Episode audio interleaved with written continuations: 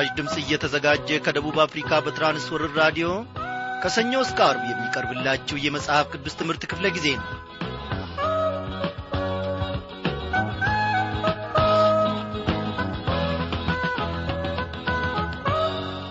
እንደምናመሻችሁ በጌታ የተወደዳችሁ ክብሯን አድማጮቼ ዛሬም የእግዚአብሔር በጎነትና ታላቅነት ቸርነቱም ምሕረቱም በስቶልን እንደገና ደግሞ በዚህ በአየር ሞገድ አማካኝነት ሁላችንም በራዲዮ እንድንገናኝ ፈቃዱ ሆኗል። ስለዚህም ሁላችሁም በያላችሁበት ስፍራ ሆናችሁ መጽሐፍ ቅዱሳችሁን መጻፊያ ደብተሮቻችሁንም አዘጋጅታችሁ ከበረከቱ ለመቋደስ እንደ ተዘጋጃችሁ እኔ ባለሙሉ ተስፋ ነኝ። እግዚአብሔር ትላንትና ከትላንት ወዲያ ባለፈው ወር ባለፈው ዓመትና ከዚያም ወደዚያ እነሆ ያደረገልንም በጎነትና ታላቅ ውለታውን እንድናስብ አስችሎናል። እግዚአብሔር ድንቅ አምላክ ነው ወገኖቼ። አዎ የእግዚአብሔርን ብድራት በምን እንከፍላለን? እኔ ነፍሴ በጌታ ሴት አደረገች በጌታ ሴት አደረገች። ዛሬም ብድራቷን እያሰበች ብድራቷን እያሰበች ብል ደስ ይለኛል። እስቲ ወንድማችንን ዳንኤልን እንጠይቀው። ዳንኤል እግዚአብሔር ያደረገልህን ብድራት እያሰብክ ዘወትር አምላክህን አታመሰግንምን? ነፍስህስ በእግዚአብሔር ደስ አትሰኝምን? ነፍሴ በጌታ ሴት አደረገች በጌታ ሴት አደረገች። ዛሬም ብድራቷን እያሰበች ብድራቷን እያሰበች። ነፍሴ በጌታ ሴት አደረገች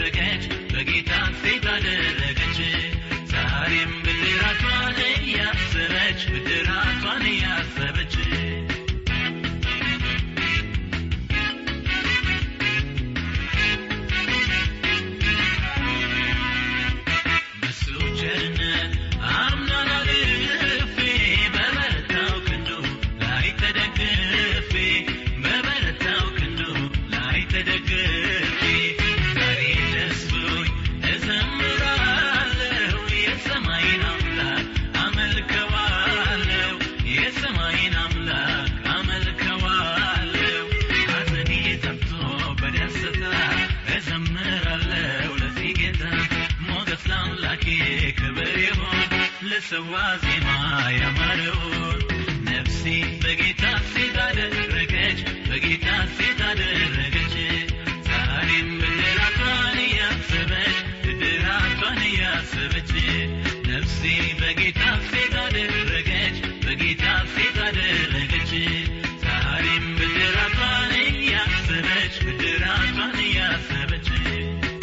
አዎ እግዚአብሔርን ብድራት በጊዜው መመለስ መቻል አለብን።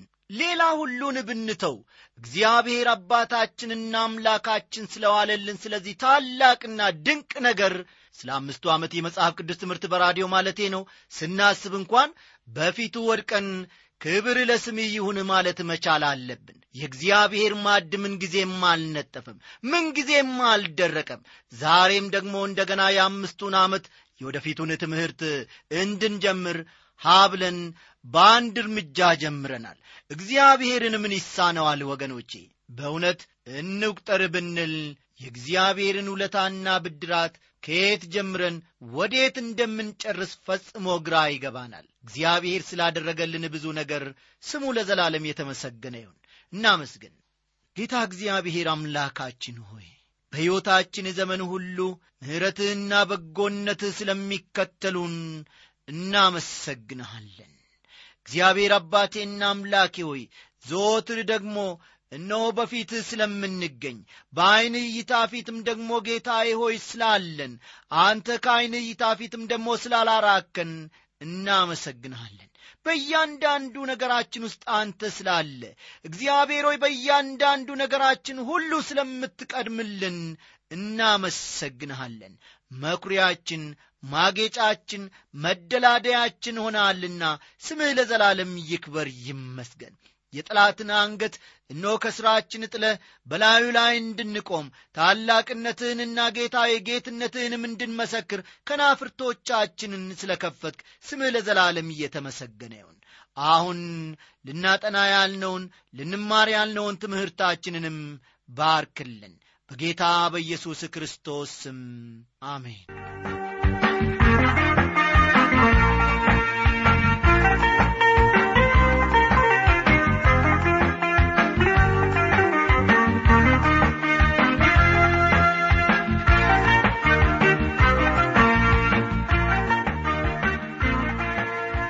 ክቡራን አድማጮች ባለፈው ክፍለ ጊዜ ጥናታችን መጽሐፍ ቅዱስ ለዘመናችን ጠቃሚ ነውን በሚል ርዕስ ላይ ተመርኩዘን ወደ መጨረሻው መጽሐፍ ቅዱስህን በእርጋታና በጥሞና አጥና የሚለውን ንዑስ ርዕስ ስንመለከት ነበረ።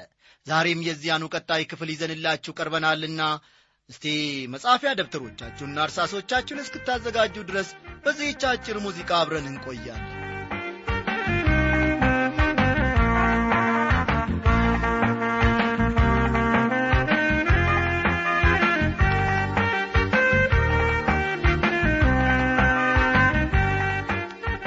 ክቡራን አድማጮች መጽሐፍ ቅዱስን ስለ ማንበብ አዘውትሬ ስናገር መንፈሳዊ በሆነ መልኩ ስለ ማንበብ መናገሬ አይደለም። ይህ ብዙዎቻችሁን ሊያስደነግጣችሁ እንደሚችል አስባለሁ። ለዓመታት ባደረግኩት ክትትል እንዲህ ዐይነቱን የንባብ ዘዴ በታማኝነት ሲከተሉ የነበሩ ብዙ ሰዎች መጽሐፍ ቅዱስን እንደማያውቁ ነው የተረዳሁት። በአንድ ወቅት ለአገልግሎት ወደ አንድ ስፍራ በሄድኩበት ጊዜ ለሳምንት ያክል ያረፍኩት አንድ ቤተሰብ ዘንድ ነበር። በየማለዳው መጽሐፍ ቅዱስ በዚያ ቤተሰብ ውስጥ ቢነበብም መንፈሳዊ በሆነ መልኩ ነበር የሚነበበው። ቁርስ ዘግይቶ ስለሚቀርብ ሁለቱ ልጆቻቸው እየተጣደፉ ወደ ትምህርት ቤት ይሄዳሉ። ጠዋት የተነበበው የመጽሐፍ ቅዱስ ክፍል ትዝ እንኳ እንደማይላቸው ለእነዚህ ልጆች እኔ እርግጠኛ ነኝ አባት ደግሞ በተራው ሥራ ገበታው ላይ መገኘት ስላለበት የመጽሐፍ ቅዱስ ምንባቡ በተቻለ መጠን አጭር እንዲሆን ይፈልጋል። ስለዚህም ዛሬ ጠዋት የማነበው ሁላችንም የምናውቀውን የመጽሐፍ ቅዱስ ክፍል ነው። ጊዜ ስለሌለን በተቻለ መጠን በፍጥነት አነበዋለሁ ካለ በኋላ አባወራው ወይም አባትየው የተወሰነ የመጽሐፍ ቅዱስ ክፍል ወይም ጥቅስ ያነባል። ከዚያም ልጆች ወደ ትምህርት ቤት አባት ወደ መስሪያ ቤት ይሮጣሉ እናትም በበኩሏ የቤት ውስጥ ኃላፊነቷን ለመወጣት እላይታች ማለት ትጀምራለች። በዚህ ሁኔታ የተነበበውን ክፍል መስማታቸውን እኔ ታዲያ እጠራጠራለሁ። በዚህ ዐይነት ሁኔታ ቤተሰቤ መጽሐፍ ቅዱስን ማንበብ እንደሌለበት የወሰንኩት ከዚያ ቤተሰብ ጋር ባሳለፍኳቸው ቀናት ነበር እያንዳንዱ ቤተሰቤ መጽሐፍ ቅዱስን በግላቸው እንዲያነቡ ነው የምመክራቸውና የማበረታታቸው። እንዲህ ዐይነቱን ንባብ ነው አንባቢውን ሊጠቅመው የሚችለው። ከላይ በተመለከትነው መንገድ ሂሳብን መማር እንደማይቻል ሁሉ መጽሐፍ ቅዱስንም መማር አይቻልም። የእግዚአብሔርን ቃል ማጥናት አለብህ ወገኔ ሆይ።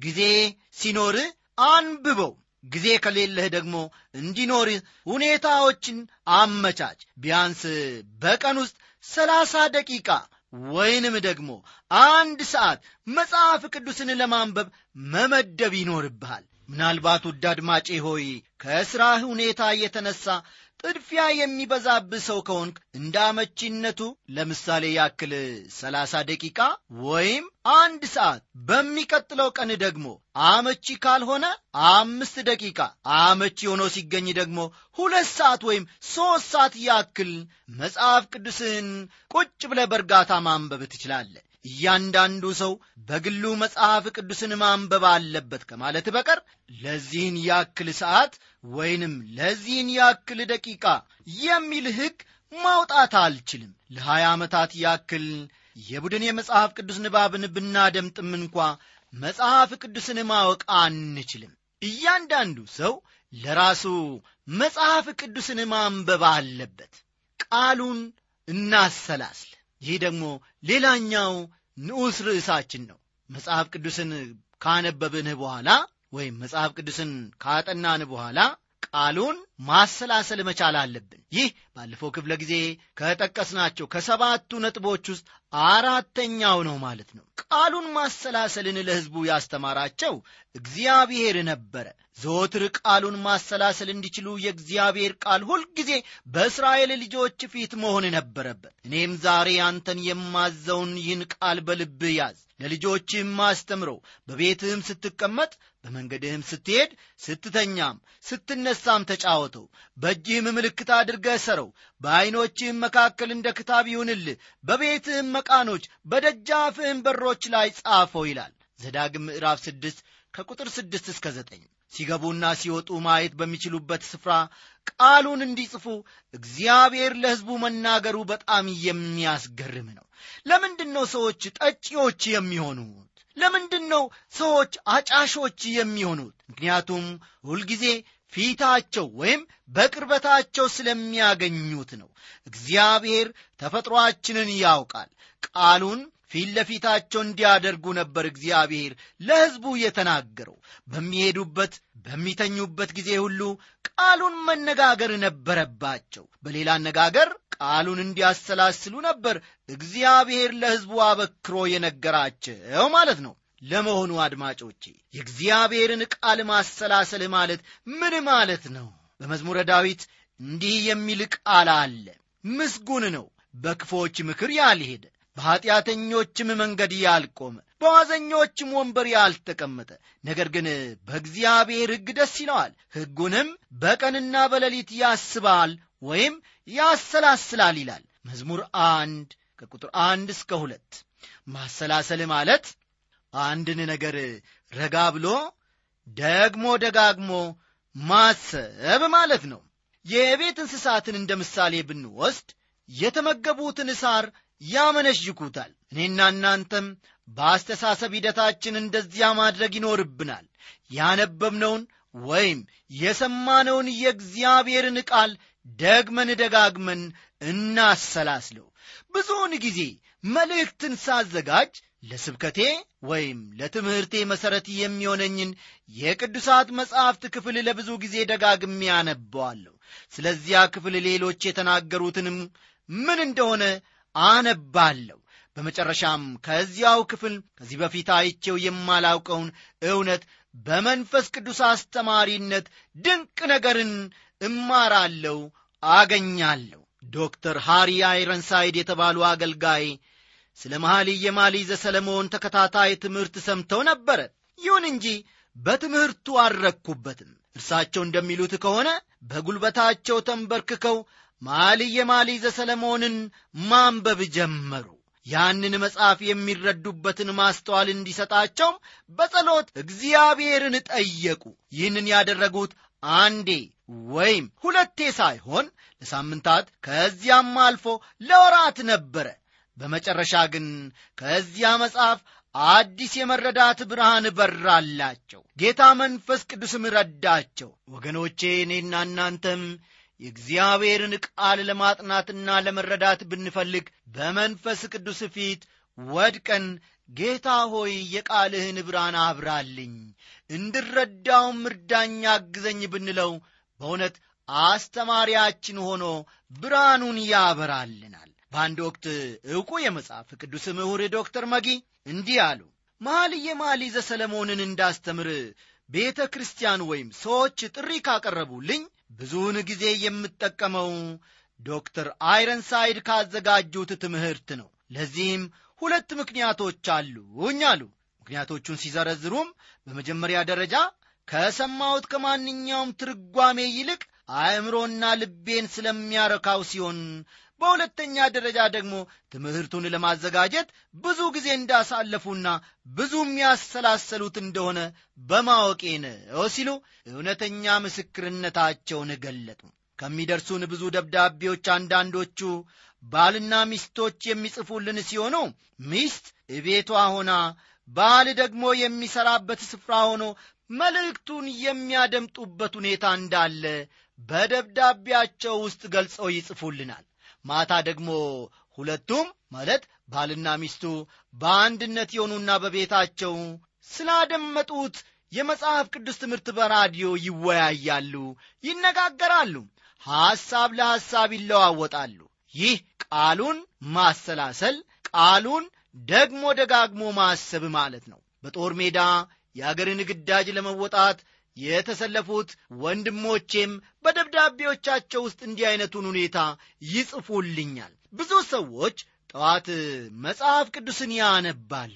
ቀኑን ሙሉ ግን ስላነበቡት ክፍል አንድም ጊዜ እንኳን አያስቡም ወይም አያሰላስሉም። ወይም ደግሞ ማታ አልጋቸው ውስጥ ሆነው ያነባሉ።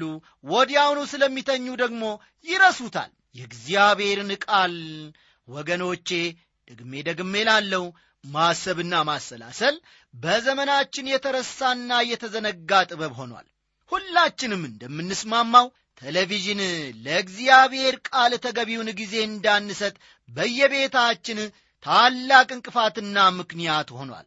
በቴሌቪዥን ምክንያት የብዙ ቤተሰብ መንፈሳዊ ሕይወት ተበላሽቷል። የአብያተ ክርስቲያናት መንፈሳዊነት የቀዘቀዘበት፣ ሰዎችም ለእግዚአብሔር ቃል ቸልተኛ ከሆኑበት ምክንያት አንዱ ቃሉን እንደሚገባ ስለማያስቡና ስለማያሰላስሉ ነው። ሬዲዮም በበኩሉ በቤት ውስጥ ታላቅ ተጽዕኖን በበኩሉ አድርጓል። እንዲህ ስል ቴሌቪዥን ማየት ኀጢአት ነው፣ ሬዲዮ ማድመጥም ኀጢአት ነው ማለት አይደለም። የጸሎት ጊዜያችንን የእግዚአብሔርንም ቃል የምናነብበትንና አንድ ላይ በእግዚአብሔር ፊት የምንቀርብበትን ጊዜ ከወሰደ ማንኛውም ነገር አዎ ታላቅ እንቅፋት ነው ወገኖቼ። በቤታችን የምናየው ቴሌቪዥን የምናደምጠውም ሬዲዮ ስፍራና ጊዜ ሰዓት እንዲኖረው ያስፈልጋል እንጂ የእግዚአብሔርን ጊዜ እንዲሻማ አያስፈልገውም። ትንቢተ ኢሳይያስን እያነበበ በሰረገላ ይጓዝ የነበረው ኢትዮጵያዊ ጃንደረባን አስታውሱ። የኢሳይያስን መጽሐፍ እያጠና እያለ አንድ ሊያስተውለው ያልቻለ ክፍል አጋጠመው። ያ ክፍል ስለ ማን እንደሚናገር እርግጠኛ አልነበረም። ይህ ሰው ቃሉን አነበበ፣ አጠና፣ መንፈስ ቅዱስም የእግዚአብሔርን ቃል ገለጠለት። ተመልከቱ ወገኖቼ፣ ጌታ መንፈስ ቅዱስ ፊልጶስን ወደዚህ ኢትዮጵያዊ ጃንደረባ ያመጣውም ለዚያ ኢትዮጵያዊ ያንን ምዕራፍ እንዲያብራራለት ነበር። አዲስ የመረዳት ዓለምን ከፈተለት። ከዚያም የተነሳ ክርስቶስን ማወቅ ቻለ። መጽሐፍ ቅዱስ እንደሚነግረን ደስ እያለው መንገዱን ሄደ ይላል። ለመሆኑ ደስ ያሰኘው ምንን ስላገኘ ነበር? የእግዚአብሔርን ቃል ማሰላሰሉና የእግዚአብሔርም ቃል በውስጡ ብርሃንን ስላበራለት ነበር። ይህ ኢትዮጵያዊ ጃንደረባ ያነብ የነበረው ኢሳይያስ ምዕራፍ አምሳ ሦስትን ነበር። በአዲስ ራእይና መገለጥ እንደገና ያንኑ ምዕራፍ ማንበቡን ቀጠለ። ባራጆቹ ፊት በዝምታና በእርጋታ ስለ ቆመው በግ አሰላስለ ታውቃለህን? ወንድሜ ሆይ ያ በግ ማን ነው? ያ በግ የመጣው ከሰማይ ቢሆንም ከእግዚአብሔር መንገድ ከኮበለነው በጎች እንደ አንዱ ሆነ። እግዚአብሔርም ቅጣታችንን ሁሉ በእርሱ ላይ አኖረ። እነዚህን ነገሮች አሰላስላቸው ታውቃለህን? ኢትዮጵያዊ ጃንደረባ ግን እንደዚህ አድርጓል። ቃሉን አነበበ፣ ቃሉን አሰላሰለ፣ መንፈስ ቅዱስም ብርሃኑን አበራለት። ይህ ኢትዮጵያዊ ከዚያ በኋላ ስላደረገው ነገር በቂ መረጃ የለንም። ባህላዊው ታሪክ እንደሚናገረው ከሆነ ወደ አገሩ ተመልሶ የኢትዮጵያ ቤተ ክርስቲያንን መስርቷል። መጽሐፍ ቅዱስ እንደሚናገረው ደስ ብሎት መንገዱን ይሄድ ነበር ይላል። ይህም የእግዚአብሔርን ቃል የማሰላሰሉ ውጤት ነው ወገኖቼ። አምስተኛው ነጥባችን ደግሞ ሌሎች ሰዎች ስለ ቅዱሳት መጻሕፍት የጻፉትን አንብብ የሚል ነው። ሌሎች ሰዎች ስለ ቅዱሳት መጻሕፍት የጻፉትን አንብብ የሚለው መጽሐፍ ቅዱስን እንድናጠና ከሚረዱን መንገዶች አንዱ ነው። ሌሎች ሰዎች ስለ መጽሐፍ ቅዱስ በጻፉት ወይም በተናገሩት ብቻ የሚተማመኑ ብዙ ሰዎች አሉ። ስለዚህም ሌሎች ሰዎች ስለ ቅዱሳት መጻሕፍት የጻፉትን አንብብ ስል የራሱ ችግር እንዳለው ይገባኛል። ከዚህም በላይ ደግሞ ስለ መጽሐፍ ቅዱስ ስህተት የሚያስተምሩ ብዙ መጻሕፍት እንዳሉ አውቃለሁ። የምናነበውን ሁሉ ከመጽሐፍ ቅዱስ ቃል አኳያ መመርመር ወይም መመዘንን የሚኖርብንም በዚህ ምክንያት ነው።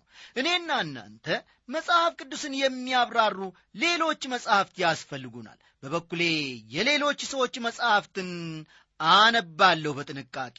አንተም ደግሞ ወገኔ ሆይ በሌሎች ሰዎች የተጻፉ መጽሐፍትን ብታነብ ብዙ ትጠቀማለን መጽሐፍትን በማንበብ ሰዎች በመንፈስ ቅዱስ አማካይነት ለዘመናት የተማሩትን ዕውቀት በቀላሉ ማካበት ትችላለህ። መጽሐፍ ቅዱስን በተመለከተ ብዙ ጠቃሚና በጣም አስፈላጊ መጽሐፍትን ማግኘት ይቻላል። ከመጽሐፍ ቅዱስ ማብራሪያ መጽሐፍት በተጨማሪ የጥቅሶች ማውጫ የመጽሐፍ ቅዱስ መዝገበ ቃላትና የመሳሰሉት ሁሉ በጣም ጠቃሚ ናቸው። እያንዳንዱ አስተማሪ ወይም ሰባኪ የሚያነባቸው የራሱ መጽሐፍት ስብስብ አሉት። እነዚህ መጽሐፍት አስፈላጊዎቹ ናቸው። አንድ ጊዜ አንድ ሰው ያነበብኩትን ሁሉ እንዳለ መውሰድ አለብኝን? በማለት ጠይቆኝ ነበር። እኔም ታዲያ ካካበትኩት ልምድ ስመልስለት አየ ወንድሜ ሆይ ያነበብከውን ሁሉ የግድ ቃል በቃል መውሰድ የለብህም። ይሁን እንጂ ለሁኔታዎቹ አመቺ በሆነ መልኩ አንዳንድ ነገሮችን ልትጠቀምባቸው ትችላለ በማለት አስረዳሁት።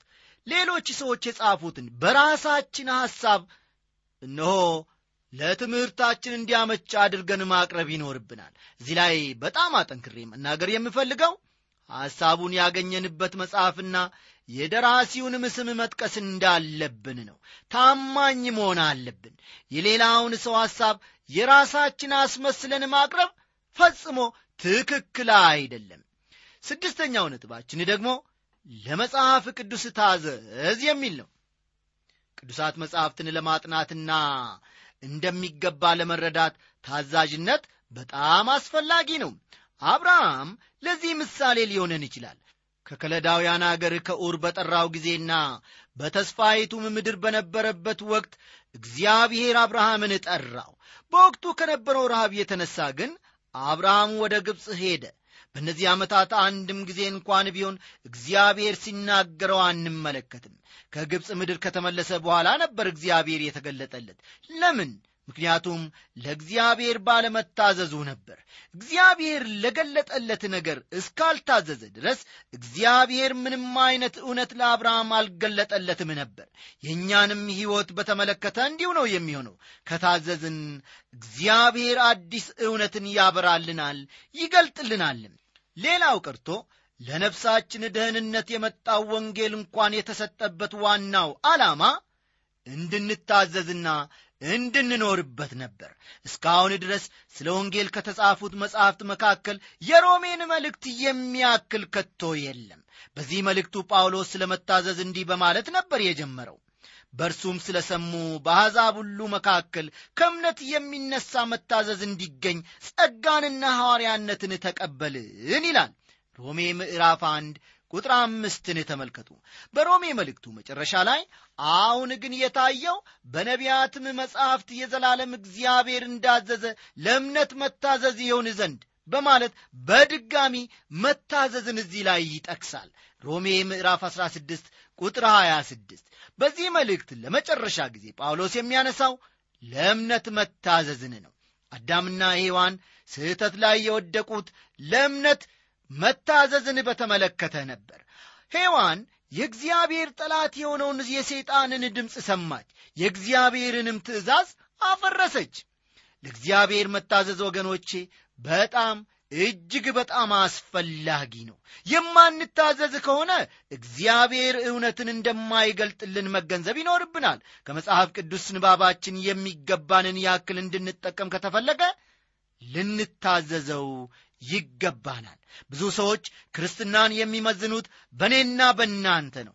ስለዚህም መታዘዝ በጣም ጠቃሚ ነው። የወንጌልን እውነት የምናሳይበት ዋናውና የተሻለው መንገድ ለወንጌል የሚገባ ሕይወትን መኖር ነው። በቃ አስተዋላችሁ? የወንጌልን እውነት የምናሳይበት ዋናውና የተሻለው መንገድ ለወንጌል የሚገባ ሕይወትን መኖር ነው። መጽሐፍ ቅዱስ የእግዚአብሔር ቃል መሆኑ ከሚታወቅበት መንገድ አንዱ ይኸው ነው። ሐዋርያው ጳውሎስ ለቆሮንቶስ ሰዎች በጻፈው መልእክቱ ሰዎች ሁሉ የሚያውቁትና የሚያነቡት በልባችን የተጻፈ መልእክታችን እናንተ ናችሁ። እናንተም በያው እግዚአብሔር መንፈስ እንጂ በቀለም አይደለም ሥጋ በሆነ በልብ ጽላት እንጂ በድንጋይ ጽላት ያልተጻፈ በእኛም የተገለገለ የክርስቶስ መልእክት እንደሆናችሁ የተገለጠ ነው ይላል። ሁለተኛ ቆሮንቶስ ምዕራፍ ሦስት ቁጥር ሁለትና ሦስትን መመልከት ይቻላል። ለመጽሐፍ ቅዱስ መታዘዝ ምንኛ ጠቃሚ ነው ወገኖቼ!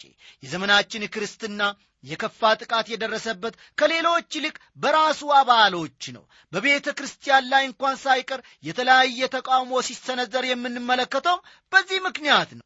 በቤተ ክርስቲያን ውስጥ ያሉ የብዙ ሰዎች ሕይወት ሌሎች አሕዛቦች ወደ ክርስቶስ እንዳይመጡ እንቅፋት ሆነዋል ዛሬም የብዙ ሰዎች መነጋገሪያ ይኸው ነው። የቤተ ክርስቲያን ሽማግሌዎች አንደኛውና ተቀዳሚው አጀንዳቸው ይኸው ሆኗል። ለምን ክርስቲያን እንዳልሆነ ለአንድ ጠበቃ በቀረበለት ጥያቄ ክርስቲያንን የሚሉ የብዙ ሰዎችን ሕይወት በግሌ ባላውቅ ኖሮ ምናልባት እስካሁን ድረስ ክርስቲያን እሆን ነበር በማለት ነበር የመለሰው። ይህን በተመለከተ እያንዳንዳችን ሕይወታችንን ወገኖቼ ዛሬውኑ በዚህች ምሽት መመርመር ይኖርብናል። ለእግዚአብሔር ቃል መታዘዝ በጣም አስፈላጊ ነው። የመጨረሻው ነጥባችን ሰባተኛው ለሌሎች ያነበብከውን የእግዚአብሔርን ቃል አካፍለው የሚል ነው። መጽሐፍ ቅዱስን ማንበብ ማጥናት ማሰላሰልና ሌሎች ስለ መጽሐፍ ቅዱስ የጻፉትን መጽሐፍት ማንበቡ ብቻ በቂ አይደለም። ለሌሎች ልናካፍለውም ይገባናል። ለሌሎች የማታካፍለው ከሆነ ያነበብከውና ያጠናኸው የእግዚአብሔር ቃል ፍሬ አይኖረውም። ሌሎች በድንቁርና ውስጥ እያሉ እኛ አውቀናል ተረድተናል የምንል ሰዎች ራሳችንን አግልለን እንድንኖር በፍጹም የእግዚአብሔር ፈቃድ አይደለም በአንዳንዶች ዘንድ ልማድ እንደሆነው መሰብሰባችንን አንተው እርስ በርሳችን እንመካከር እንጂ ይልቁንም ቀኑ ሲቀርብ እያያችሁ አብልጣችሁ ይህን አድርጉ የተባለበትም ምክንያት ይኸው እንደሆነ አስባለሁ። ዕብራውያን 10 ቁጥር 25ን ተመልከቱ ወዳጆቼ ጌታ ኢየሱስ ምስክሮቹ እንደምንሆን ነግሮናል። ምስክሮቼ ትሆናላችሁ አለ እንጂ ሊቃውንት ትሆናላችሁ ምሁራን ትሆናላችሁ አላለንም እግዚአብሔር። የተማርነውን ሁሉ በማስታወሻ ደብተራችን ላይ ብቻ ተወስኖ መቅረት የለበትም። የብዙ ሰዎች መጽሐፍ ቅዱሳዊ እውቀት በአእምሮአቸው ጓዳ ተወስኖ ቀርቷል። ሥራ ላይ አላዋሉትም ወይም ለሌሎች አላካፈሉትም። የተጠራ ነው ምስክሮች እንድንሆን ስለሆነ የተረዳነውን እውነት ለሌሎች ማካፈል ይጠበቅብናል። ክብሯን አድማጮቼ መጽሐፍ ቅዱስን በተመለከተ ልንከተላቸው የሚገቡንን ሰባት መመሪያዎች እስካሁን ስናጠና ነበረ እግዚአብሔርም በዚህ ሁሉ ውስጥ ድንቅ ነገርን አስተምሮናል። እነዚህን መመሪያዎች እስቲ አንድ ጊዜ ልድገማቸው። አንደኛ መጽሐፍ ቅዱሳችንን ስናጠና መጀመሪያ በጸሎት እንጀምር። ሁለተኛ መጽሐፍ ቅዱሳችንን እናንብበው። በሦስተኛ ደረጃ መጽሐፍ ቅዱሳችንን እናጥናው። አራተኛ ያነበብነውን ወይም ያጠናነውን ክፍል እናሰላስል። በአምስተኛ ደረጃ ለመጽሐፍ ቅዱሳችን እንታዘዝ። ስድስተኛ ሌሎች ስለ መጽሐፍ ቅዱስ የጻፉትን እናንብብ። በሰባተኛ ደረጃ ለሌሎች ያነበብነውን ደግሞ እናካፍል የሚሉት ናቸው። እነዚህ ሁሉ ነጥቦች ታዲያ መጽሐፍ ቅዱሳችንን እንድናውቅ እንድንታዘዝና እንድንኖርበትም እንደ እግዚአብሔር ቃል እንድንመላለስበትም የሚረዱን ነጥቦች ናቸው ጌታ መንፈስ ቅዱስ ደግሞ እያንዳንዳችንን ከዚህ በበለጠ ሁኔታ እንደሚያስተምር እኔ ባለሙሉ ተስፋ ነኝ። የዛሬው ትምህርታችን እንግዲህ እዚህ ላይ ያበቃል። በሚቀጥለው ጊዜ የኦሪት ዘፍጥረት መጽሐፍ የመጀመሪያውን ክፍል ይዘንላችሁ እንቀርባለን። እስከዚያው ድረስ በጸሎታችሁ አትለዩን ደብዳቤዎቻችሁንም ጻፉልን። እግዚአብሔር ይባርካችሁ። ደህና አደሩ